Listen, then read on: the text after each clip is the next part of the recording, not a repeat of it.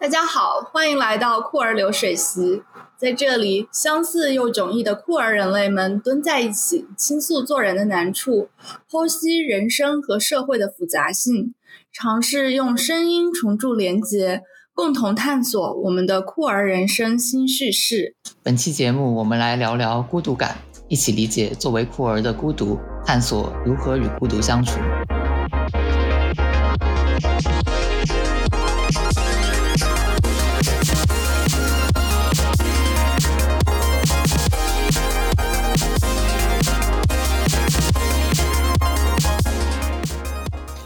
在节目开始之前，我们先呃让两位 host 做一下自我介绍。我是因为把网名变成了实名，所以现在实名上网的 K。我的 pronouns 是 they them，我是跨性别非二元性别，也是 aromantic asexual，中文叫无浪漫无性吸引者。嗯，大家好，我是网名七十二变的茴香，在一片混沌中探索自我。当下的 pronoun 是 she/her，目前最能 resonate 的是 panromantic 和 asexual，但我不知道将来自己会去向何方，变成什么形状。好，非常感谢茴香能跟我一起来做这个 podcast。那我们第一期呃选的主题是孤独感，那么呃茴香，你对这个主题是有什么样的感受呢？我觉得孤独就好像一个幽灵一样，非常普遍的出现在我生活的每个角落。所以当你跟我说想聊孤独感的时候，我的第一反应就是啊，那我可有太多可说的了。然后当时跟你一起写播客大纲的时候，就光是孤独感这一个 topic，我们就写了整整一页，担心就是两三个小时都聊不完。那说到孤独感的话，嗯，K，你最近一次觉得特别孤独的是什么样的场合？嗯，对我来说，可能就是呃，今年跨年的这这么几天，因为我呃在纽约，其他的朋友可能大部分都回自己的家乡或者跟朋友出去旅游了。那么对我来说，我就一个人在纽约，也没有什么事情可干。那么在这样的一个阶段，可能对我来说是感到比较孤独的。那么回想你呢？我对你说的那种孤独感感同身受，所以我这两年我就感觉像是拼尽了自己的努力，就提前好几个月开始筹备过节，确保圣诞新年的时候我不要太落单。然后今年我特别幸运，真的有朋友来看我，然后我们一起待了一个星期。但是他走的那个早晨，他天还没有亮去机场之后，我整个人就被孤独感包围。我想躺回去睡觉，我想睡着了，我就不会觉得孤独了。但是我就完全睡不着，所以我就在黑暗里面一下又一下的，就是就是划手机。然后那一刻，我觉得特别特别的孤独。那说完我们两个，我们来聊聊看，就是更大的范围内的孤独。嗯，之前有一种说法，就是说当下的社会也是非常孤独的啊。那这个是真的吗？嗯，是就是在做这期播客之前，我有稍微呃做一点关于这个孤独的 research，因为现在在各种不管是中文还是英文的媒体或者社交呃网站上，对于孤独这个话题都有非常多的讨论。那么呃，好像大部分人都认为我们现在的社会整体是非常孤独的。但是呃，我搜索了一下，呃，根据这个 Gallup 做的民呃调查，有大概百分之二十四的人是。会感到非常孤独或者相当孤独的，那么好像确实不是一个很低的比例，所以呃，这样来看，社会整体确实是一个比较孤独的状态。嗯，哦，那就是在做这个调查的时候，受访者是怎么提供答案的呢？呃，这应该就是一个非常蛮简单的一个民调，就是呃，会有一个问卷给受访者，呃，问你是感觉。呃，完全不孤独，还是有点孤独，还是说相当孤独或者非常孤独？那就让受访者自己呃去选择。嗯，那其他类别就是不孤独，还是或者就不怎么孤独呢？好像有一个是完全不孤独，还有一个是有点孤独，这是其他的选项。我看了这个调查，完全不孤独的是百分之四十九，哎，真是每每两个人当中就有一个人完全不孤独哦啊。对啊，这这些人到底是怎么过的？我好，我好想，就是我们应该邀请他们来上一期 podcast。嗯，那你知道，就是这百分之二十四的非常相当孤独的人，他们的 demographics 是什么样的吗？嗯，就是根据这个调查来说，是年轻的人更加容易孤独，可能在可能三十岁以下的人里面有百分之二十七的人是非常或者相当孤独的，但是呃，就是年龄越大，就是感觉孤独的人越少。原来是这样。那年轻人，他们就是我们是这个时代的年轻人，我们相对于以前的年轻人，我们是变得比以前更孤独了吗？嗯，好像确实有很多的媒体报道在觉得说年轻人越来越孤独了，但是呃，在这方面的研究它比较的杂，就是没有一个特别统一的一个研究结果，但是。呃，综合各种的研究做一个 meta analysis 得出的结论是，确实越来越孤独了。就是从一九七六年到二零一九年的这个时间范围内，呃，年轻人所感到的孤独感大概上升了大概几个百分点吧。就是如果统计的来说，就是零点五六个标准差。所以它不是一个特别程度很大的变化。也就是说，呃，至少我个人感觉，可能在媒体当中的一些报道，它是有一点。夸大其词了，就是对于我们现在的这样一种孤独的情况。是的，是因为媒体说的好像每个人都特别孤独，但是今天我们去看数据，每两个人当中就有一个人觉得一点都不孤独。嗯，然后在我自己的孤独感描述当中，其实我提到了手机，所以你觉得就是手机它是增强了我们的孤独，还是缓解了我们的孤独？嗯。其实，我我个人的话，我没有觉得手机是导致我们孤独的一个因素。我觉得它只是我们生活中种呃很多的因素其中的一个。那从这个研究结果来说呢，呃，因为手机的出现和流行大概就是在二零一二年左右。那么在二零一二年之后，其实年轻人的孤独感是没有什么显著的变化的。所以说，呃，基本上可以认为，这个手机的这样一个流行跟啊年轻人的孤独感没有什么关系。然后另一个我想到的相关因素就是我们的 queer identity。我我自己的一个，嗯，就是猜测是因为。当我们意识到自己是一个 queer 的时候，某种程度上，我们也发现自己跟世界上的大部分人不一样，所以时常会有一种，就是我们自己是一个 outlier 的那种感觉。那，就是据你的调查来看，queer 是真的会更孤独吗？嗯，是的，就是有很多的，呃，研究来说，就是酷儿不仅感觉到。呃，会更加感觉到孤独，同时他们因为呃在社会中所受到的各种偏见或者是歧视，也更容易呃产生其他的心理问题，比如说抑郁或者焦虑。那这些心理问题同时也会呃更容易让他们呃进入到一个孤独的状态。那所以说，我们对于这个可能有一半的人都完全不孤独这个事实感觉很惊讶，可能其实因为我们身处的呃群体有很多的酷儿的人类。是的，我我几乎不认识，就是跟我说他们完全感到不孤独的朋友。呃，那聊到聊完了这些，就是研究跟数据，我们也来聊聊社会对于孤独的评判标准是什么样。你觉得你看到什么样的人会觉得他们是孤独的？我觉得可能对我来说，我看人从他的一个外外在的表现。我是观察不出来他内心的情况的。如果我的朋友们或者身边的人，或者是在社交媒体上看到他们确实有在发这些表达自己就是感觉比较孤独或者感觉不是很好的这个状态，那就是他们自己有表达这样的情绪的时候，我才会就是觉得他们是有孤独的。但是我们看到，呃，媒体好像或者说社会中很多人都会。觉得现在的社会非常的孤独，我们其实是在怀疑说，是不是呃这些社会很多人的对于孤独的评判标准是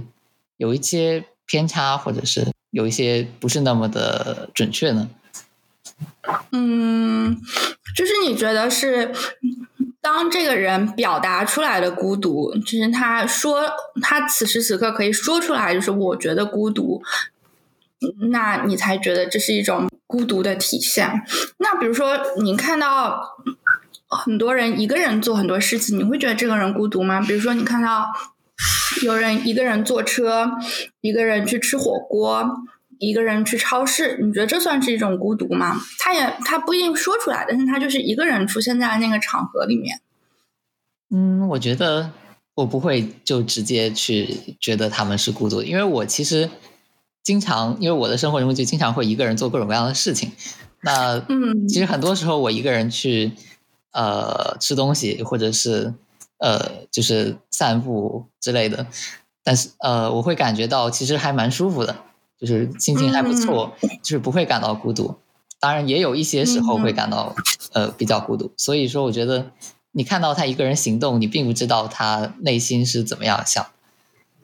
嗯，你说的很对。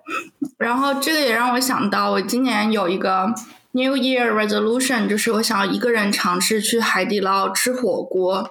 不是因为我想体验那个孤独，而是因为我特别喜欢海底捞那个陪吃娃娃，我就特别想。就是专注的跟那个娃娃一起度过一段吃火锅的时间。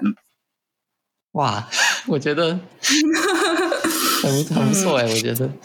之前有看到会，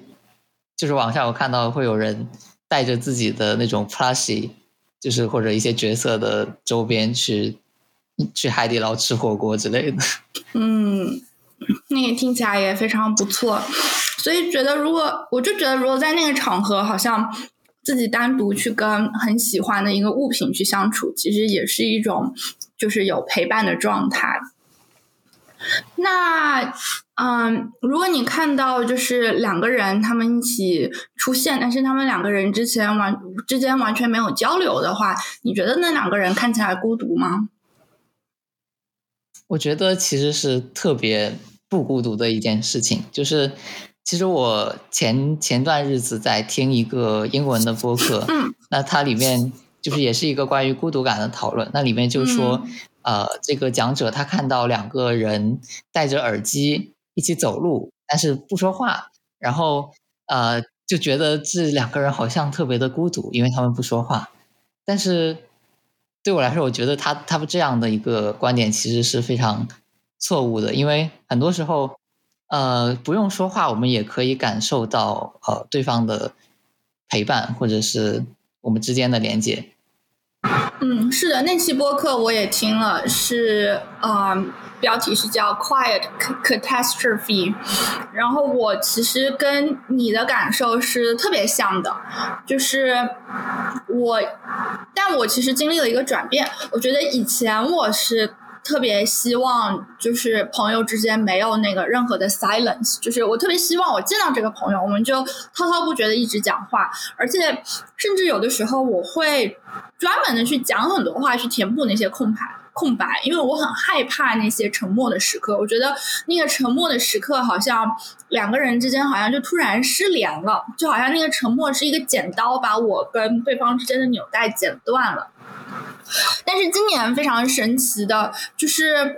我跟朋友之间，我们都开始 appreciate 那种我们不讲话也很自在的时刻。甚至最近来跟我一起处了一一周多的那个朋友，他会专门讲说，他觉得跟我之间特别的 comfortable，我们之间有一种很强烈的 bonding，就是因为我们之间会有很多的 comfortable silence。他知道他不跟我讲任何话，我们两个人做不同的事情，但是我们两个共处在同一个时空当中，还是会感受到，就是我在跟这个人就是 have quality time。然后我我觉得这个是今年对我来说一个特别大的 learning。所以就是孤独和不孤独，其实真的很难通过一个外在的标准去界定的。嗯，是的，我其实。在很长一段时间呢，也是觉得可能跟人见面就是需要去找话题，不要让这个聊天冷场。那么，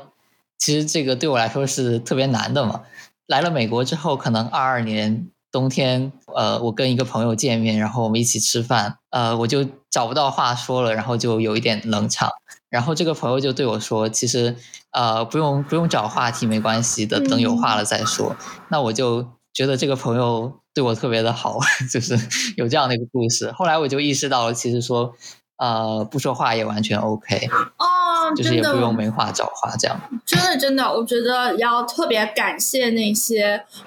直白的讲出来，就是说可以不说话，然后可以大家一起在安静中相处的朋友，我觉得真的很很珍，就是这些能够说出来对这种 silence 的 appreciation 真的是非常珍贵的。我们之前也聊过，就是 queer 跟孤独其实是有挺高的关联性的。那你觉得孤独跟 queer identity 之间是什么样的关系呢？那么，其实对我来说，我觉得，呃，孤独它是 queer identity 的一部分。也就是说，呃，就是成为呃酷儿，那必然其实面临的就是呃感到很多的孤独啊。就比如说，啊，作为一个 trans non-binary 的人，那么可能在很多的场合，别人都不能够呃正确的认知到你的性别是什么。嗯。那么，其实你就感觉到。周围的人都不能理解你，或者说不能接纳你，那这个时候其实就是一种呃很强的 disorientation，或者就是一种距离感。呃，对于我作为 Aroace 来说，其实也是类似的，就是呃，比如说在今年跨年的时候，我所感受到孤独的这样一段时间内，我就会想到，可能是因为因为我是 Aroace，所以我没有办法去有那种呃浪漫的。这样的一种亲密关系，所以说我才会这么孤独。那这样其实就会转化成一种非常负面的感受。可能对于各种各样不同形式的酷儿来说，虽然具体的场景不太一样，但我觉得这是一个作为酷儿共通的感受。你觉得这种孤独感它的强化跟你酷儿自我认同的强化是相关联的吗？就是说，当你没有一个特别强烈的自我觉察，就是哦，原来我是个酷儿的时候，你觉得你有就是相对于现在不那么孤独吗？我觉得没有诶，其实就是因为我可能之前很长的一段时间都。自己也没有认识到自己的性别方面的问题，那么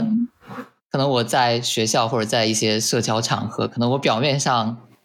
可以跟大家说话说的很开心，但是在我的内心里，我很多时候就是觉得没有办法去理解周围的人他们的一些想法，这种感觉，那其实是跟我自己有没有意识到，并没有太大的关系。嗯，是的，我我问你这个问题，是因为我想到，如果让我去追溯最早我的孤独感的时候，从小学的时候，或者甚至更早，在幼儿园时期，我就一直有很强烈的孤独的感受。一方面是因为那个时候我要花大量的时间独处，因为我爸妈就是他们经常工作比较忙，然后。又临时找不到人带我，所以唯一的方案就是把我一个人反锁在家里，让我自己一个人在家里待着。这是我童年记忆中就是很大一部分时间我能想起来的事情。然后我觉得从小到大，我一直在交朋友方面都有很多的困难。就是有的时候，我就是我觉得好像就是当，尤其是当有一个群体在那边的时候，我经常觉得我就是永远都是那个 outlier。我觉得自己就是在那个群体中说话做事的时候，自己好像就是浮在旁边的一个球。我就觉得我。不知道哪里不同，但是我知道我跟这个群体中的很多人不一样。那现在去回想的话，比如说我去想小学的时候，我跟大家很不一样，就是我身上没有那种很 typical 的女性气质。我相对于大部分当时我的同伴而言，我实在是女性气质不够强烈。然后到了初中、高中的时候，我觉得我我好像又因为我的。neurodiversity 的一些特质，而显得跟身边的很多人不一样。然后在一个，尤其是在中国一个特别强调 conformity 的环境当中，我觉得自己特别的格格不入。然后这一两年的话，我也经历了一个就是关于自己的 identity 的发现，因为我以前就是我以前就觉得自己就是一个顺直女。我觉得你刚才讲 顺直女的时候，有一种咬牙切齿的感觉，特别好笑。在这一年，我觉得，因为我生活中有很多很大的变化，所以过去有很多我以为我轻易就是可以拥抱的 identity，然后他们开始瓦解。我觉得这个发现有点对我来说像是解释了我的孤独感，就是说，哦，原来我以前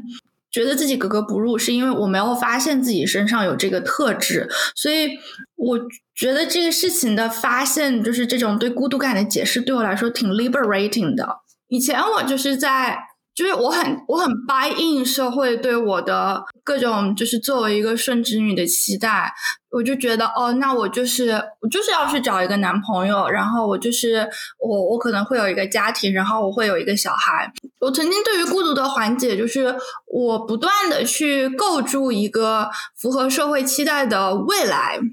就是当我觉得很孤独的时候，我就会告诉自己，哦，但是没关系，有一天我会结婚，我会有小孩，我会有伴侣，他们都会在我的身边。然后到某些时刻，我突然意识到，好像这些并不是我真正想要的。我的人生好像就是是在一种孤独的底色当中。我觉得我最开始发现那个就是我的人生底色是孤独的时候，我觉得特别的无助，甚至觉得特别的虚无，就是。我这样，我觉得我自我自己的性格还是蛮热情的，然后我也很愿意去交朋友，但是我却发现，就是哦，原来我最后还是要靠自己。我觉得，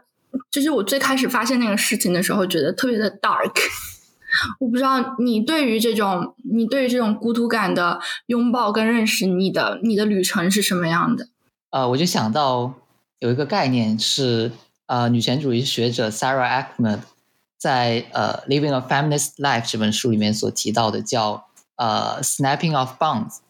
嗯，呃，它的意思就是说，在你意识到你是酷儿的时候，啊，你就会去呃断掉一些连接，一些之前本来有的连接。那对我来说，可能就是呃，不仅是跟家人的连接，那另外也也是跟之前呃旧有生活中的一些朋友之间的这样的一个关系。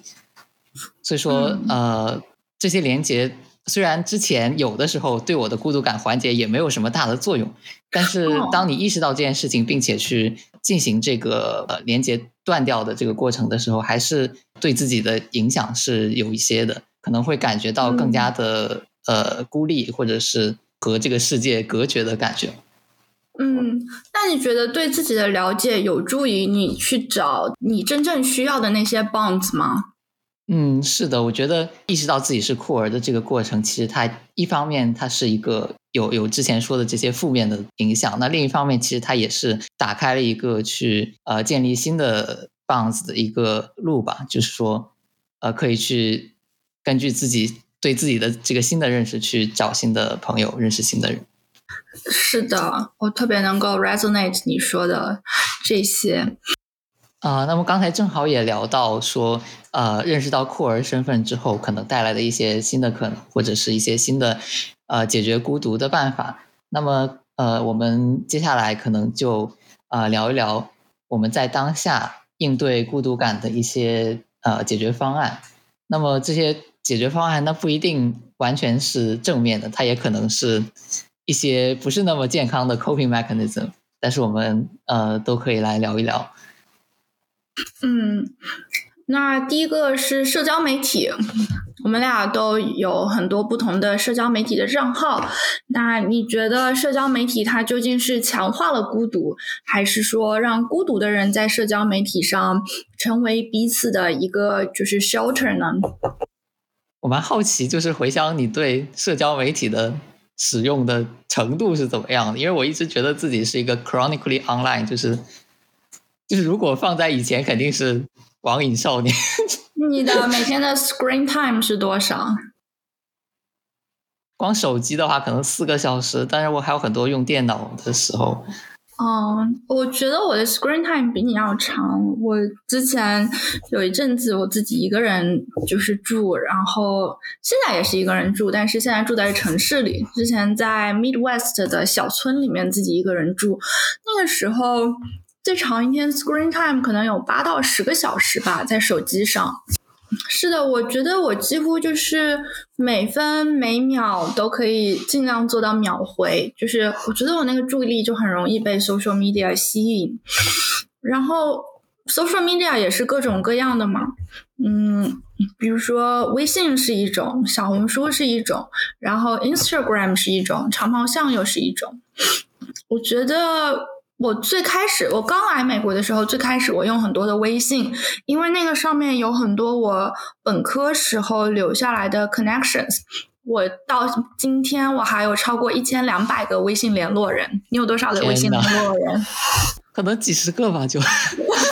我听过之前把最后呃需要清掉的全都清掉了，然后现在其实我完全不用微信了。对，我的一千两百个微信联络人，还是我在这几年间亲过好几次的。在最开始的时候，我频繁的用微信，是因为我有一种我有一种很强烈的 FOMO 的心态，我特别害怕我到了一个就是地理上。与世隔绝的小村之后，那我整个人精神上也跟这个世界脱节了，所以当时就是会不断的找机会，想要去找啊以前的朋友们聊天，也是因为就是当时在小村里面不太容易交到朋友，因为小村就只有十万人口，嗯，刨掉学校的大学生之后，就是居民就更少了。然后后来，我觉得给我很大帮助的一个 social media 是长毛象，因为我接触长毛象跟我就是女权和酷儿意识逐渐觉醒是基本上是同一个时期的，所以最开始长毛象给了我。很多的陪伴感，我就而且我在长毛象上学习到了很多东西，我就意识到哦，原来这些东西是可以开口讲出来的。哦，原来世界上还有这样的人。哦，原来呃这样的感受也是可以被 validate 的。但是这一两年，我逐渐感觉到，呃，微信跟长毛象都对我来说有不同方面的负担。在微信上的话，是因为你知道，你一旦想到你的一个 post 会被一千两百个你不知道有很多你都不记得是谁的人看到，你就会顿时失去很多的分享欲。然后在长毛象上的话，我的一个 struggle 是我发现我很拿捏不清长毛象上的 boundary，因为有一些人他就是在分享日常生活，有一些人是嗯。他会把心里就是很深的一些话也分享出来，然后我在那个 timeline 上的时候，我有的时候会发现，我不知道我应该站在一个什么样的距离去提供 reaction，但是我。我自己的性格又导致我好像很容易就是去，就是对别人有很深的这种共情跟就是 empathy，所以我感受到了有的时候很就是当这样的内容太多的时候，它会对我整个人的情绪跟 personality 造成不小的消耗，所以我今年做了一个。嗯，尝试应该是从去年年底做了一个尝试，就是我完全不接触长毛象，我想试试看这是否对我的 mental health 有好处。嗯，其实我也是秒回，那其实我们两个都是重度 网络成瘾者。在国内的时候，就是就是也不得不去用微信啊，或者是一些其他国内的社交平台，但是我其实就一直特别讨厌。嗯，那出国之后呢，可能我就把。微信这些东西全部就断掉了，除非是，啊，除非是必须要通过这个微信来联络的，那其他都尽量去切断掉。嗯，那我觉得这个对我来说是一个非常非常改善我的精神的一个东西，因为可能微信对我来说之前就有很多不得不处理的讨厌的事情，那我，嗯嗯嗯，或者是看到我的朋友圈里面有一些。我觉得不是那么好的东西，那我就不得不去看它。很多时候，所以所以不用微信对我来说是一件很好的事情。那长毛象的话，是也是就跟茴香一样，是在我大概意识到自己是酷儿的同时，嗯，去加入了长毛象。那么可能长毛象就是对于当时的我来说是一个唯一的以这样一个酷儿的身份去。呃，参与的一个社交媒体或者是一个社群，在之后的一段过程中，可能就是逐渐也看到，其实长毛象也是有很多复杂的因素在的，也会逐渐的说选择说尽量的减少一些呃关注和互动的人，尽量去控制自己能看到的东西。那么，就是如果要说社交媒体到底是会不会强化孤独，或者是因为孤独的人。更容易去用 social media，我觉得更像是后一种嘛，因为我觉得很多时候你会看到网上会觉得说啊，社交媒体让年轻人不出门，然后都在这个 自己的房间里面看电脑，就很像我们中国式家长会讲的一些话嘛。但是其实可能我们在用社交媒体的时候，感到很多积极的连接。他。只是一个中间的那个工具，然后具体大家从社交媒体中感受出来什么，还是取决于我们怎么去用它。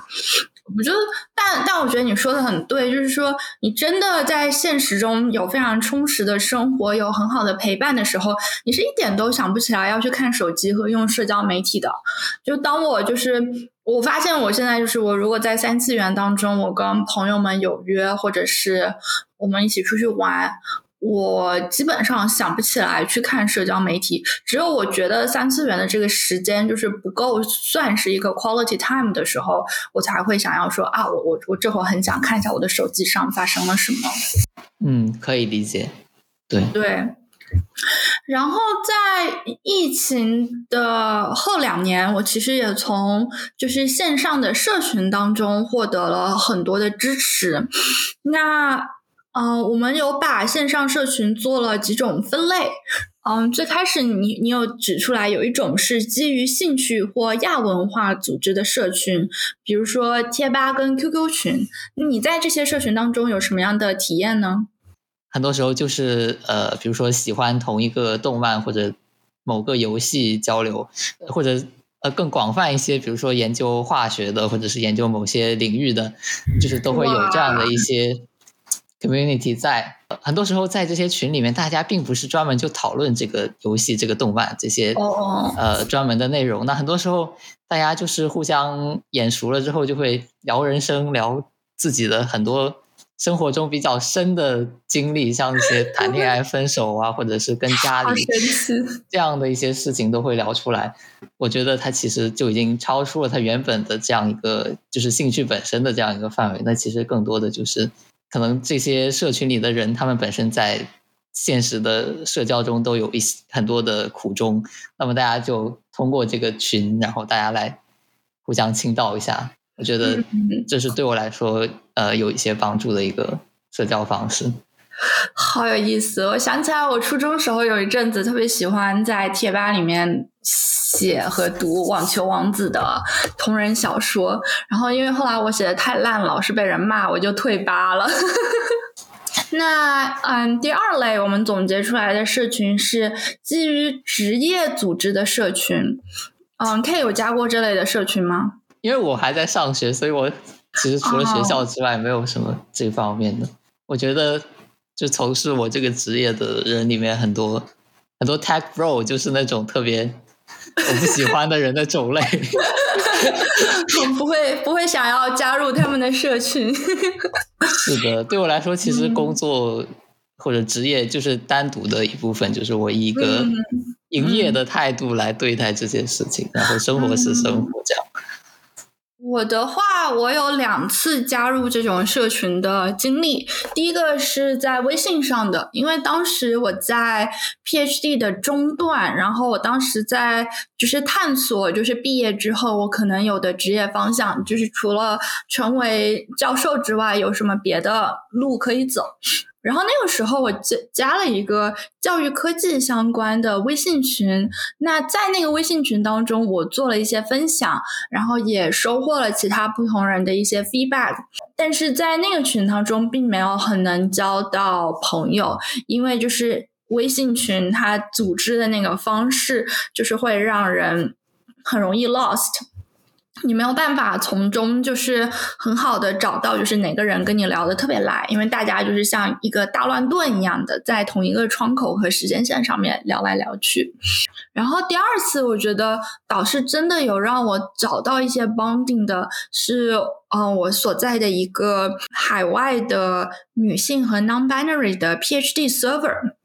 那在那个 server 当中，大家是有机会去聊自己在读博或者是在嗯博士毕业之后求职或者是工作当中的一些 struggle。我觉得特别 appreciate 那样的一个空间，是因为。当我处在自己的职业关系中的时候，比如说我在自己的系里，在自己的同学之间，我觉得有的时候我不太觉得我可以去很诚实的讲自己的那个 struggle，因为我会想，那大家都在一个系里面，万一我说的话被其他人知道了怎么办？但是因为线上社群它是一个匿名的空间，但是大家又彼此就是知道大家是在这样的一个同温层，所以有的时候我们去聊那个 struggle，比如说，啊，我作为一个国际生，我要去办各种这个身份的时候，我有很多的 struggle 跟问题，我可以去问得到帮助。我觉得那个时候让我意识到，就是哦，我作为国际生，我的这种。问题并不只是因为，并不只是 specific to。myself，而是整个国际生 PhD 都会共享的一个问题的时候，我觉得那那一下对我的那个孤独跟无助的缓解特别大。我知道有人在世界上的某个角落经历着跟我一样的 struggle，那这些 struggle 之所以会产生，是因为整个结构性的设置不合理，并不是因为我这个人特别的糟糕，并不是因为我不够努力。我觉得。那种即使它虽然是基于职业上的 connection，大家主要的目的是为了让自己的 PhD 的整个生涯更顺利，但是它还是给了我很强的陪伴感跟力量感。嗯，那我感觉就说 PhD 或者是这样的一个组织，其实蛮特别的，或者说就是就是基于职业组织的。这这个分类下面，它是蛮特别的一个东西，因为 因为因为 PhD trauma 特别多。对，像我们其实单纯职业的社群，其实很多时候就是不会有这种 level 的讨论嘛。或者是你觉得大家并没有在这样的社群当中去展现一个真我？你觉得大家某种程度上是穿着一层面具在那边，把他们想要给别人看到的东西给别人看的？对，是的，因为就是说，这个职业是对人表现出怎么样的一个样子是有要求的。是的，是的。我觉得我所在的那个就是社群，之所以大家可以表现真我，是因为我们很强调匿名性，我们会很尽量的维护，就是大家不要就是留下太明显的 personal identity information。因为其实说实话，比如说我如果去参加一个我领域内的大会，我也是会表现的特别自信，我不会跟别人讲就是我有多 struggle，因为我会觉得我在一个职业的场合，我不能够表现出我的脆弱，所以所以就是有的时候就是别人不知道你是谁的时候，你反而更能够展现你真正的自我，在一个职业相关的场合里面。对，那你提到这个就是女性或者 non-binary 的 PhD server，那我其实觉得它好像更像我们的第三种，就是基于身份认同的 community。嗯，你说的有道理，它有点像是基于身份认同的 community 当中的一个 subset，就是说大家先是女性跟 non-binary 和海外华人，然后是在这个群体当中，大家又。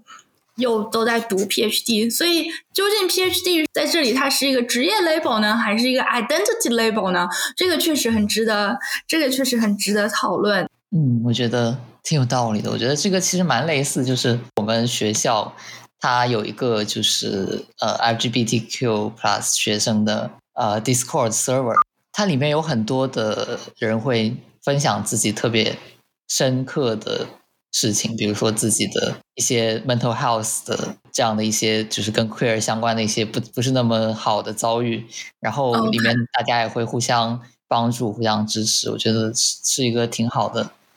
呃环境。但当然对我来说，其实可能我一方面语言文化没有那么的通，另一方面因为自己是 asexual、aromantic，很多时候对他们讨论的一些东西就不是那么感兴趣，或者感觉自己跟他们其实还是有一点差距。嗯，所以其实很多时候这个并没有很好的缓解我的孤独的感觉。嗯，原来是这样。这类社群其实感觉也像是有利，然后也有一些压力。一一方面就是我们可以找到相对来说跟我们更相似的人，但是在这样的 community 当中，并不能保证我们能够找到就是真正能够对我们完全感同身受的人。然后，另外我想跟你讨论的就是说，你有没有觉得在一个酷儿的社群当中，有的时候也还是会有一些 conformity 的压力。比如说，我在一个女权社群当中的时候，我经常会想，我是不是还不够 activist？我是不是没有给到足够的就是努力？我是不是还不够女权？我是不是还不够酷儿？我不知道你在社群当中的时候是否也会就是面临这样的压力跟自我怀疑？会有吧，就是其实当然我们都知道说，就是酷儿有很多种样子，那可能女权主义者也有很多种做事情的方式。那但是可能说很多时候，呃，在这社群里面，因为可能有一些人他的。比较活跃，或者有一些人他的 voice 比较大，是会有这样的一些压力。对我来说，看到在这这个 queer 的这个群里面，大家基本上都是特别 sex positive。虽然我可能觉得这是非常好、非常非常自由的一件事情，但是只是说我确实不是这样子的嘛，所以说我就没有办法去能够跟他们有很深或者很多的连接。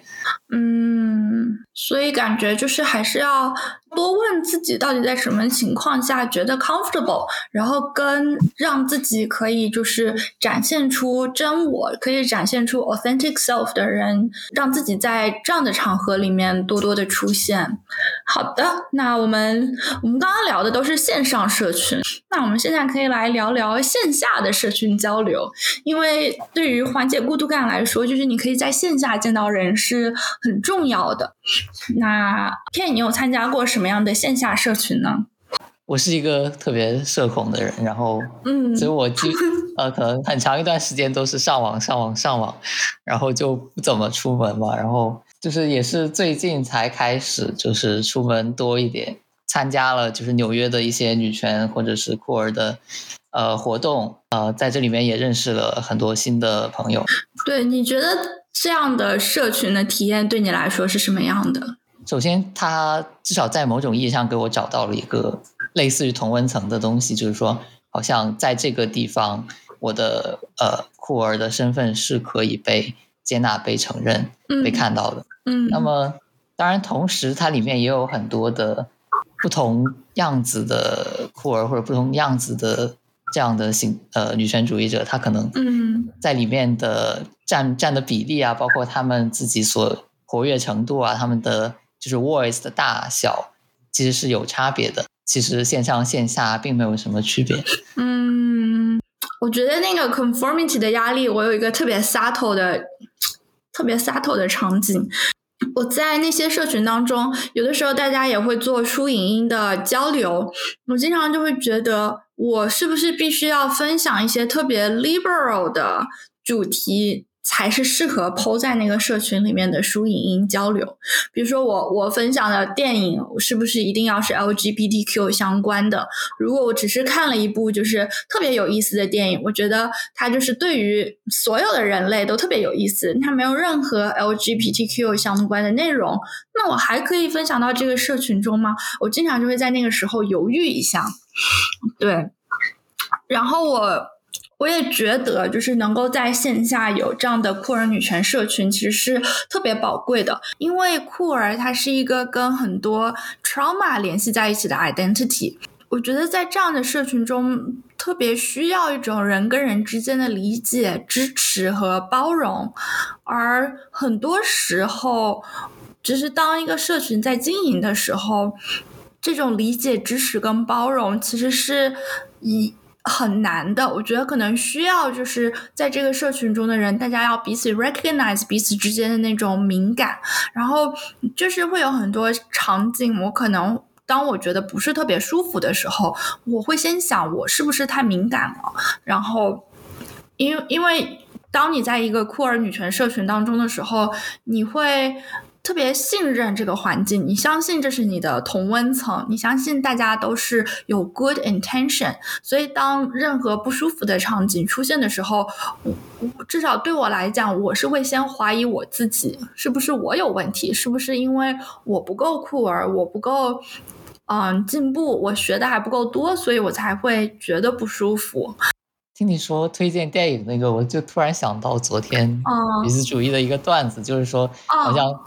那个一般的呃女权主义者都读特别高深的那些哲学或者一些书，然后但是这个这个演员他又说他自己读的都是一些网文，然后他又觉得呃他又被别人批判说这个不是女权主义者，其实这个就是一种特别特别爹味儿的一种压力嘛。对，然后我我会特别 appreciate 一个空一个事情，就是我不是很擅长在。别人很强势的时候，表达自己的想法。如果对方就是在表达之间可以就是给我留出我表达自己的想法的空间的话，我会特别的 appreciate。嗯，举个例子，我觉得最近一次让我觉得特别 comfortable 的交流，就是我在跟一个。朋友聊一个事情，然后朋友聊了他的一个事情，然后我很快就是给了一个 comment，我就说，但是这个负面的事情不会，嗯，减少你人生的价值。但是他很快就回答我，他说，嗯，但是你没有经历过这些，所以你不在一个可以评价这些事情的位置上。然后我其实很 appreciate 这个朋友可以这样子点出来，就是他那样点出来，我反而没有觉得 hurtful，我反而觉得我很 appreciate 那个朋友，就是他指出来啊，那我没有经历过的这个事情，我不要就是去随便的去替别人去表达。嗯，我觉得能指出来其实是非常厉害的一件事情。对 对，那我希望也向那位朋友多学习。之后就是当我觉得我的感受被 dismiss 的时候，我也可以去做这样的一个表达。对，那除了就是基于酷儿女权的社群的话，我还尝试过另一个社群交流，就是我在线下也参加过，就是呃换衣活动，就是。就是把同城的朋友们一起喊来，然后大家来交换二手衣。但是我有感觉到，就是虽然这个活动其实挺挺能够让大家就是把废弃的衣物衣物就是流动起来，但是因为我当时自己是作为 host，我觉得办一次那样的活动，其实对我自己的消耗特别大。因为我就是要忙很多的 logistics，然后那一天的话，因为人很多，可能有十几二十个人，所以我觉得我没有机会跟任何人坐下来，就是好好的去聊一聊，或者去看看他们就是带来了什么样的衣服。所以我有感受到，就是说在线下跟别人做社群交流的时候，如果人数太多，其实好像反而不不一定能够达到一个很好的交流的效果。不知道你是怎么想的？我觉得就是很多时候，当组织者跟当参与者是感觉就是不一样嘛。就像我在呃女子主义，我每次都是当演员，那跟那些呃每次都当志愿者或者当主办的那些朋友，他们其实这样的一场活动下来，大家的感觉其实也是会不一样。嗯，是的，所以可能如果想要去做那个组织者的话，就是要做好，就是投入很大的心力的一个准备。但是也有朋友跟我讲说，当你做组织者的时候，你会有更多的机会被大家知道，然后大家就是就是会有更多潜在的机会去跟不同的人去建立连接，就是各有。利弊吧，是的，还有一些其他的可能性，比如说大家可以做读书俱乐部，或者说一起去上课，一起去看电影。你对这样子的社群有兴趣吗？我可能太社恐了，我没有。我想，因为是这个比较比较 E、比较 extrovert 的人，所以说跟我不太一样嘛，可以有很多不同的尝试。对，我觉得，但我其实我虽然是一个比较 E 的人，但是我今年发现我就是我也是一个高敏感的人，所以我最近越来越发现，就是跟更少的人有更深度的社交，会给我带来更强烈的陪伴感，就是比起就是跟很多人，但是大家没有什么机会聊很深的话题，嗯。因为我觉得我是一个跟人家聊天的时候，我会很容易把话题往很深的方向聊的人。所以说到这个的话，就是当你真的很想跟别人有很深度的交流，你想要去见到这个人他的真我的时候，我觉得有的时候一对一的交流是很重要的。所以，嗯，这个时候就提到我们想要聊的下一个，就是缓解孤独的一个方式，那就是线上或者是线下的一对一交流。那 K，你的生活中这样的一对一交流是以什么样的形式出现的呢？其实很多，就是我出门见人主要的场合，其实就是一对一的场合。嗯，呃，线上的话，其实最近也经常会跟朋友有某个东西想要聊。那就会开一个语音的电话通话，或者是 Zoom，那就是聊聊这样一件事情，然后可以聊得特别深。线下的话，那就是会跟朋友一起去吃饭，或者是进行一些活动。嗯，那我觉得在一对一的场景里面，就是会有更多的时间去说话，就是说你们想说的东西。我有明显感受到，就是有一些性格比较内向的朋友，他可能在。三个人、四个人的场合，他不会想要去说很多话，因为可能就是所有的沉默就被话足够多的那些人填满了。但是，就是如果是一对一相处的话，我觉得那些朋友他们好像是可以更自在的去表达他们心里想的那些事情。就是我就意识到，有很多朋友有的时候他没有说出那个话，并不是因为他心里没有话可以说，而是因为可能他需要。一些更自在的场合，让他们去把心里的话，就是让他们觉得心里的话可以足够舒服的被讲出来。嗯，然后我还有一个特别古早的跟人联络的方式，就是手写信。我不知道你你还会跟朋友通信吗？在这个年，我是我初中、高中的时候会跟朋友、跟网友都会就是互相寄明信片呀，或者是有的时候写东西。就是特别特别古老的一个时候，就是大家都在学校，学校里面不可以上网，那大家就寄寄信吧，寄明信片。哦哦哦，那你现在还会做这个事情吗？我现在不会，因为我觉得互联网已经非常的好用了。我我觉得，那我真的就是还蛮，就是有点 old fashion 的，就是我特别特别 enjoy 跟朋友互相之间写信，就是有。有几个就是我现在还在通信的朋友，其实我有他们各种各样的 instant messaging 的方式。我们想要约个电话或者是约个视频，也是完全 doable 的。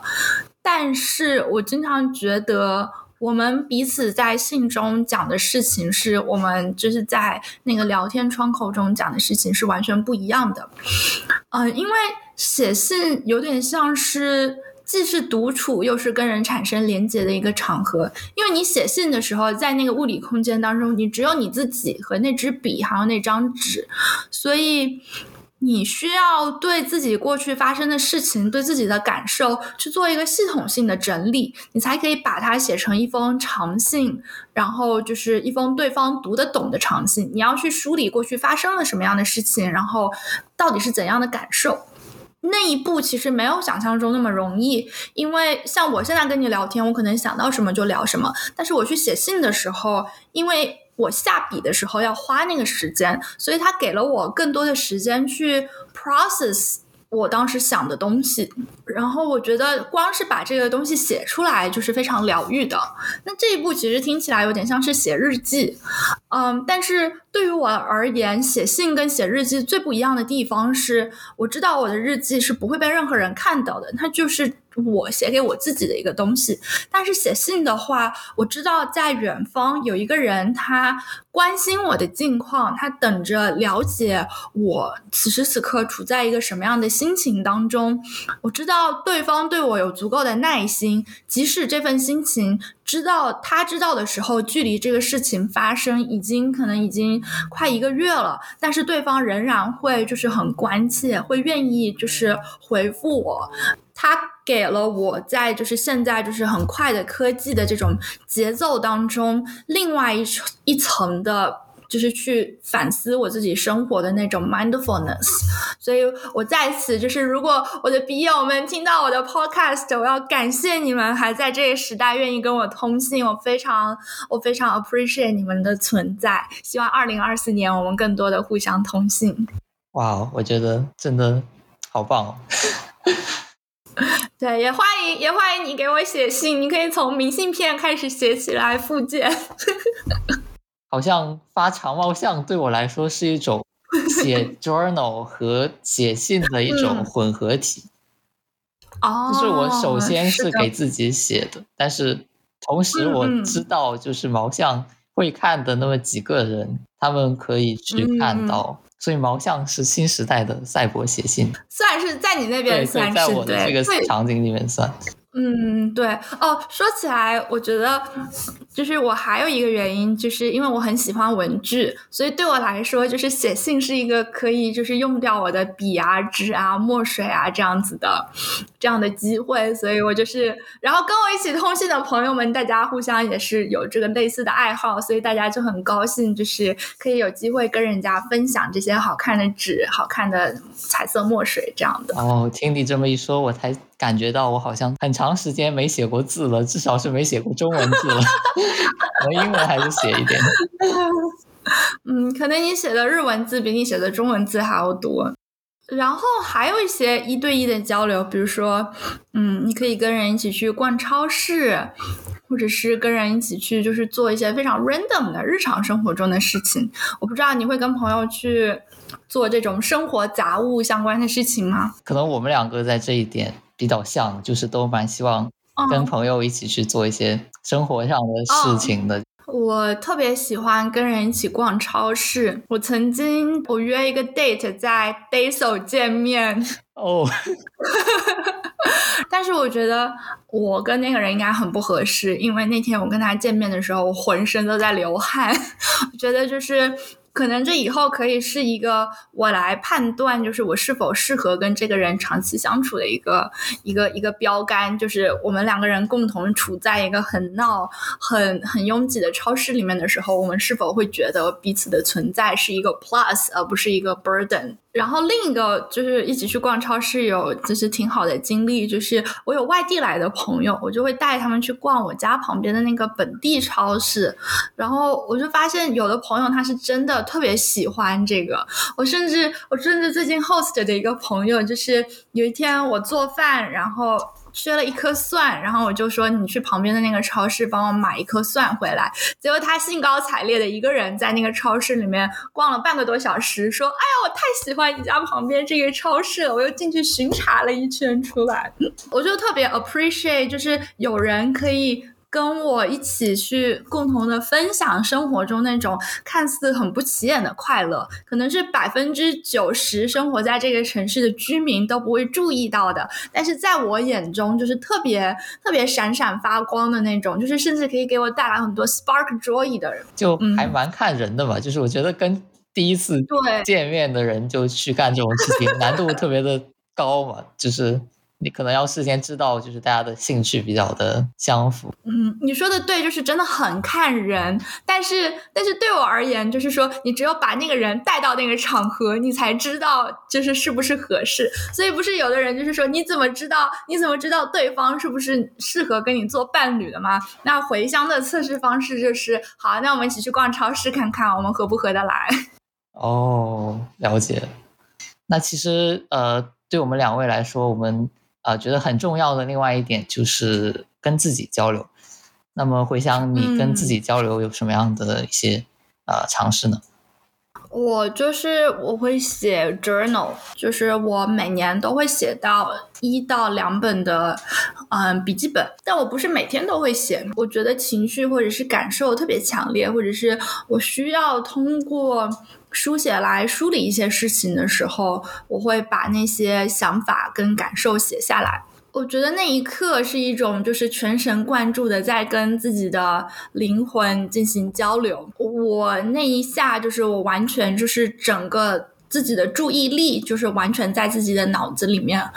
那一下的我是完全对自己敞开跟诚实的，所以对我来说去记这样子的一个 journal，像是一个我去接受、我去认识自己的一个过程。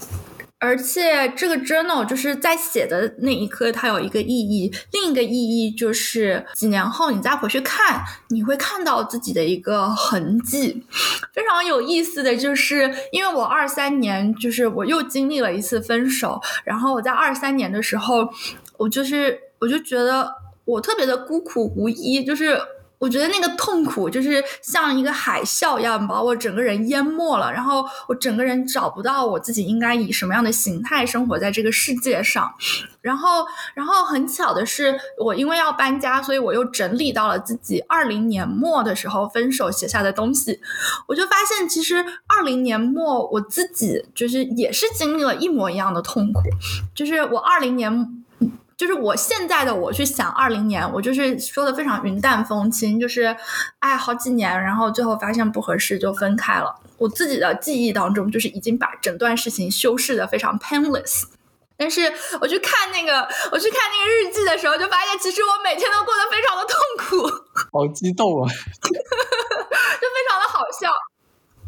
就是非常的好笑，就是我发现我每天过得非常的痛苦，然后我就我就意识到，哦，原来就是那么强烈的痛苦，它曾经也在我的生命中出现过，而且我活下来了。我并没有说我原来是一个足够坚强的人，我从一种很强烈的痛苦中活下来了，然后是那个。二零年末的我给了二三年的我很大很大的勇气，就是我就相信，就是说，如果当时的那个痛苦我这样走过了，我有这样的一个痕迹，那么到二三年我只会就是更好、更自信、更强大的去面对那个痛苦。我会不断的去跟过去的自己交流，然后当下的自己可以从过去的自己身上汲取到很多力量。嗯嗯，那其实我。小的时候，可能是中学到大学都会有在写写一点 journal，就是纸质的那种东西。然后，呃，那我后来就是可能在出国之前，我去看他们，我就好像发现，我原来在那么小的时候，我已经有那些 queer 的想法。嗯，就是我其实，因为可能我当时本来以为是我最近意识到的。那我看到我自己之前的这些痕迹，我发现原来我一直都是有有那么一些 queer 的痕迹在的。那我觉得可以打消自己的很多自我怀疑。是的，是的。所以就是，如果你愿意在自己的生命中留下一些自己的痕迹的话，将来会发现哦，原来有很多事情早就有那些草蛇灰线在那边。然后我今年又开始一个新的挑战，就是我今年开始了，嗯，从二四年一月一号起，我开始了写我的五年日记，所以我们拭目以待，到底我的五年日记当中会是很多很多的空白呢，还是写满了很多很多我走过的痕迹？天呐，五年是真的好长啊！嗯，因为我当时其实犹豫了一下，我要不要买那个五年日记，但是我是站在那个书店里面，然后我就想，五年之前，二零一八年，我完全不知道，就是我，我当时就是对于自己的人生，对于自己将来要去什么地方，完全没有任何想法，就是二二年、二三年发生的所有的这些事情，是一八年的我无法想象的，然后我就会觉得。一定会很有意思。我从二四年开始记录，然后看看二九年我会变成一个什么样的形状，算是一种自己对自己的陪伴吧。我以前一直觉得独处是一种 compromise 后的状态，就是我永远觉得只要有机会，我就要跟别人处在一起，我不要自己待着。我自己待着就是是一种对生活的妥协。但是今年我越来越感觉到，就是我很需要跟自己相处的时间。说到自己跟自己陪伴，我觉得。很多时候，像写 journal，就是过去的自己来给现在的自己陪伴。然后我现在写，其实就是为了给未来的自己陪伴的感觉。嗯，还有现在写的话，也是现在的自己去陪伴现在的自己。当我在书写的时候，我好像有一点抽离出自己的那个自我，去观察那个自我。那我们今天就孤独感这个话题聊了很多，酷儿流水席这个播客也希望能给大家带来一些陪伴。大家如果喜欢我们的节目，也可以记得在 Podcast App 上面订阅。然后我们的 Show Notes 里面有呃相应的反馈表可以填写来给我们留言。那么我们今天就聊到这里，大家下次再见。欢迎大家积极留言订阅哦，拜拜。